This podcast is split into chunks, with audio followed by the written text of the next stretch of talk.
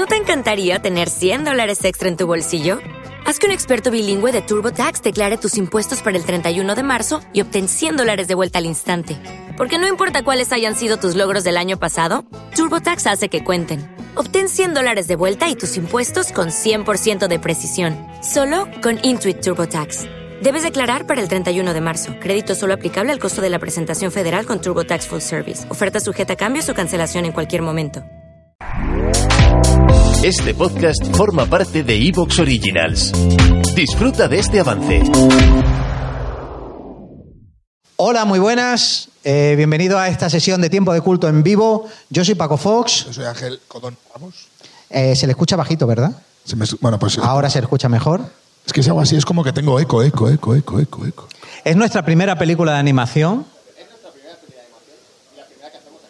Y la primera que hacemos en el Paz, sí. No va a ser la última que hagamos en el Paz, aunque estare- estaremos todavía yendo y viniendo al Palacio de Hielo. ¿Quién, es, ¿Quién no sabe quiénes son estos dos subnormales que están hablando? Eh, A ver. Este buen señor, vale. Por allí. Pues nosotros hacemos estas sesiones de, mm, eh, de películas y también hacemos el TDC Weekend, Sí, que no- habrá no nos uno... hemos- o sea, no nos hemos colado aquí. Claro. No, nos han dado- no hemos robado un micro a punta de pistola. Eh, y también hacemos el TDC Weekend, No- que es una no- especie de microfestival. Normalmente tenemos butacas, pero. O sea, esto no lo hemos traído de casa. No, ¿eh? esta lo que pasa es que no te tienen mucho para atrás porque estamos cuesta abajo. no, me, no me fío.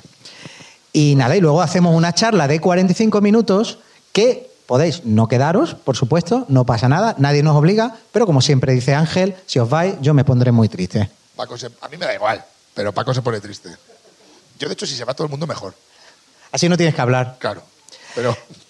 Pues nada, ahora eh, viene la presentación mm, rápida porque luego hablaremos en profundidad de esta película que fue una de las primeras, uno de los primeros grandes animes que llegó a España a un nivel ya de festivales, eh, que llegó al Festival de Sitges eh, y fue uno de los primeros que empezó un poco la locura del anime en España cuando aquí lo que había era Heidi, el anime era Heidi, Mazinger Z Candy Candy. y, y Maxinger X, o los clones coreanos, o el robot de las estrellas, Mazinger, que también era coreana, creo, o algo así.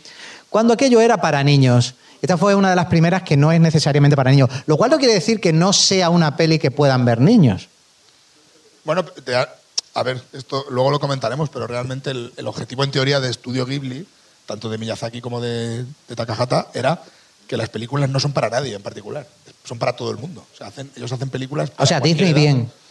En principio era el objetivo. Lo que pasa es que también hacían la tumba de las, la- o sea, la, la tumba de las luciérnagas. Que esa para... Bueno, ¡Bravo! un momento, ¡Bravo! Un momento, un momento, un momento. Por favor. ¡Bravo! ¿Tenemos al protagonista de la película? Claro, esto no lo sabíais, ¿eh? Esto es una sorpresa que os teníamos preparada.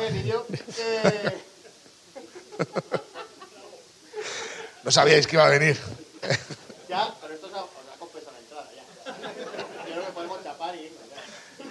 Luego nos contará anécdotas del rodaje, cosas así.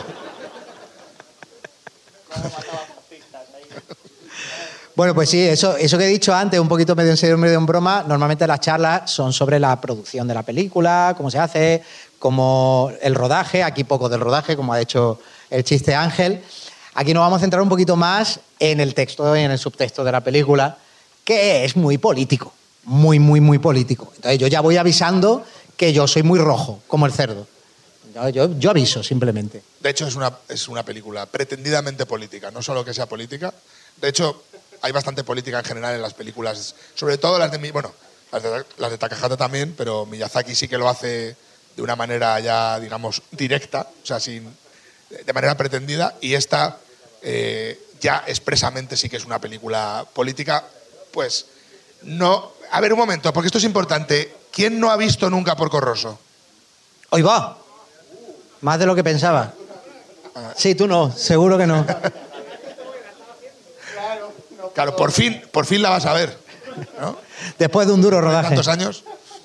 Un poco como Bill Murray con, con Atrapado en el Tiempo, ¿no? Sí. 30 años después. La vas a ver. Bueno, pues realmente es eso. eh, no la habéis visto bastantes, casi la mitad, diría yo. Un poquito menos de la mitad. Eh, yo no la he visto en pantalla grande, yo la vi en, en- obviamente en, en vídeo y en, y en Canal Plus, curiosamente, cuando se hizo el ciclo aquel de, Sí. de Ghibli. Eh, y la verdad es que es una película, como dice Paco, yo creo que es de los, gran- de los primeros grandes éxitos, no solo en España, sino en Occidente. Sí. No, porque hemos hablado de España, pero realmente es... Luego, luego contaremos la- un poco por encima la, la trayectoria de Estudio Ghibli desde Japón al salto de, al éxito internacional. Pero bueno, sí, esta es una de las primeras que empieza, Y ya, empieza a viajar. Claro, y ya con el estudio Ghibli o constituido. sea, que antes ya habían viajado. Quiero decir que Nausicaa se había estrenado, pero también por encima Claro, contaremos pero la Nausicaa- historia de qué pasó con Nausicaa en Estados Pero Unidos. Nausicaa además no es Ghibli del todo. o sea, no, no es Ghibli. eh, Ghibli se crea a partir de Nausicaa. Pero bueno, eso para luego, para después de la peli. Luego lo comentamos, pero Antes, una película que, mm, como muchas de Miyazaki, lo que tienen es un, e- un efecto curativo en el alma. Es como, sí, son películas que te dan, mm, que no son fuertes en trama, como se suele decir, no es que tengan unas tramas muy complejas, pero te dejan con una sonrisa. No te ríes generalmente, pero te dejan con paz espiritual. O sea que eso está bien para lo que yo llamo los terribles años 20. Y además creo que es, si, ha- si hay que ver una película, bueno, no sé de los que no habéis visto esta película, no sé cuántas películas de Miyazaki habéis visto, pero entiendo que alguno es probable que no haya visto. ¿Quién, ¿Hay alguien que no haya visto nunca una película de Miyazaki? No. Bueno, No, eso- no, yo, yo una amiga mía que no había visto ninguna, que es directora de documentales y tal, no había visto ninguna, yo empecé por Porco Rosso. Esta es de las buenas para empezar. Podría haber empezado con el viaje de Chihiro, que es la más famosa, pero empecé por Porco Rosso porque ella misma me dijo, es que esa es la que ha visto todo el mundo, ponme la siguiente. No es mi siguiente favorita, mi siguiente favorita sería El Castillo Ambulante, por, por la música, básicamente, pero Porco Rosso sí que creo que es la que entraría mejor. Y, habla tanto de Miyazaki, luego diremos por qué, habla tanto sobre la persona de Miyazaki. Yo odio la teoría del autor, porque el cine es un arte colaborativo, y aparte que aquí, tanto el productor, Takahata, Miyazaki, son un tridente muy importante en todo Estudio Ghibli. Estudio Ghibli no existiría sin ninguno de los tres. Cuidado, ¿eh? no solo sin Miyazaki, sin el productor, que no me acuerdo cómo se llama, luego lo vemos en los créditos, eh, Takahata y él, que era un tío que llevaba una revista de anime y, y se pone a producir con ellos. Aún así, esta es la película autoral. Lo siento, pero es verdad, no me gusta, lo odio, es un arte colaborativo, pero esta es la película más Miyazaki.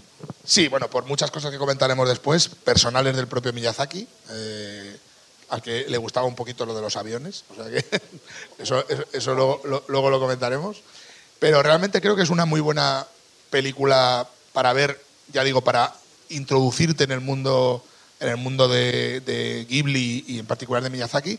Y para los que no la habéis visto, creo que verla en el cine, o sea, empezar, empezar viéndola en el cine seguramente sea, Va a estar muy bien. eh, sobre todo por la animación. O por- Ghibli. ¿Ghibli o Ghibli? Esto como GIF, yo he dicho GIF, siempre Ghibli. Eh, mira, tenemos ahí a, a un mangaka que está empezando, que lo veo. que está empezando. Claro, te iba a hacer luego, te iba a hacer la broma de hacer un poco de Isabel Gemio y decir, creo que hay un mangaka por aquí y ir poniéndole al- el, el micro a la gente, pero ya lo digo ahora. Tenemos allí, por favor, un aplauso para el señor Kenny Ruiz.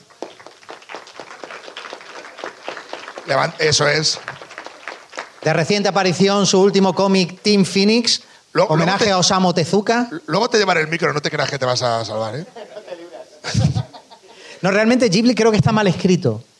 Creo que lo pusieron. ¿Cómo y es? Está mal escrito. ¿Cómo es Ghibli o Ghibli? ¿Cómo? Ghibli. Eso no puede ser.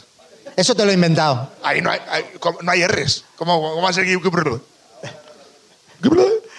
En realidad, no, es, es una- un palabra italiano, pero que creo que está mal escrito. Es el creo que- estudio, que, que lo adaptaron estudio- mal. Vale. Pues nada, venga, vamos a ver eh, la película protagonizada por este señor. Un saludo, por favor, al público. Un, un aplauso a Porco. Vamos a ver Porco Rosso y luego una charlita pequeña sobre por qué es mejor ser un cerdo que un fascista. Nos vemos luego. Bueno, ¿os ha gustado esta película infantil sobre el estrés postraumático? Porque, claro, que- te voy a hacer una película sobre los problemas de la guerra y la voy a hacer para niños. Que mm, por eso a Miyazaki no le gusta esta peli. Yo tengo que decir que de todas las pelis que hemos puesto, y ya hemos puesto muchas y muy buenas, y todas ya las habíamos visto, obviamente, o sea, no, no hemos puesto ninguna peli que no hubiéramos visto, a mí es la que más atontó me ha dejado, viéndola. Es que te lo digo, te deja zen, te da buen rollo, como todo el cine de Miyazaki. Sí, pero esta, no sé, tiene una simpleza que otras películas de Miyazaki no tienen. A ver, la o sea, sim- simpleza, entre comillas. No, la simpleza viene y vamos, vamos al lío, que, que hay que cenar. La, la simpleza viene de que la película originalmente es un, bueno, un manga no, es una especie de mini manga de muy pocas páginas, se puede ver en internet, está hecho con acuarela, que no me acuerdo cómo se llamaba. ¿Cómo se llamaba? Kenny. Sí, un one shot, pero ¿cómo se llamaba? Era los, no se llamaba por Corroso, los aviones, no sé qué, algo del Adriático, no me acuerdo cómo se llama. Y, mm, e iba a ser primero un corto de entre 30 a 40 minutos para las líneas aéreas japonesas, para, precisamente para relajar a los, a los hombres de negocios japoneses que viajaban, pues le iban a poner este corto. Y la historia original viene a ser lo mismo, o sea, la, la película tiene tres cosas. Entonces, la historia original solo tenía una. ¿Qué tiene la historia original? Porco Rosso eh, pelea contra Curtis, arregla el avión y se pelea otra vez contra Curtis. ¿Qué mete para la película? La niña y eh, la maldición, el tema de la maldición.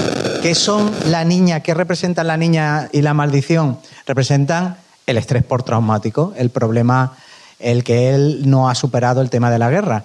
Y, todo el texto político es posterior, es de, es de la película. Sí, bueno, en real seguramente lo más de uno lo sabrá, pero la película, como dice Paco, iba a ser, eh, creo que iba a formar parte de una campaña publicitaria, ¿no? De Japan Airlines o algo así, un, para los aviones, un corto. De hecho, la película eh, donde en teoría se estrenan los aviones de Japan Airlines. Era la, la idea original, lo que pasa es que... Luego entra Disney y ya no, pero hacen... lo que pasa es que entra eh, lo que es la guerra de Yugoslavia y cómo se desarrolla en el Adriático. Sí, bueno, pero eso es en la producción. O sea, Claro, no. Entonces Miyazaki decide hacerlo película precisamente para hacer la política, precisamente para cagarse un poco en Claro. Estados Unidos, en la guerra de Yugoslavia, en la invasión de Irak, que al mismo tiempo es la primera. Al- Algo Que es, algo que es eh, de sobra conocido es el gusto o el amor que tiene Miyazaki por los aviones, principalmente sobre todo los de la Primera Guerra Mundial, los prototipos de, de principios de siglo, porque su padre trabajaba en una, en una fábrica. ¿Te está gustando lo que escuchas? Este podcast forma parte de Evox Originals y puedes escucharlo completo y gratis desde la aplicación de Evox. Instálala desde tu store y suscríbete a él para no perderte ningún episodio.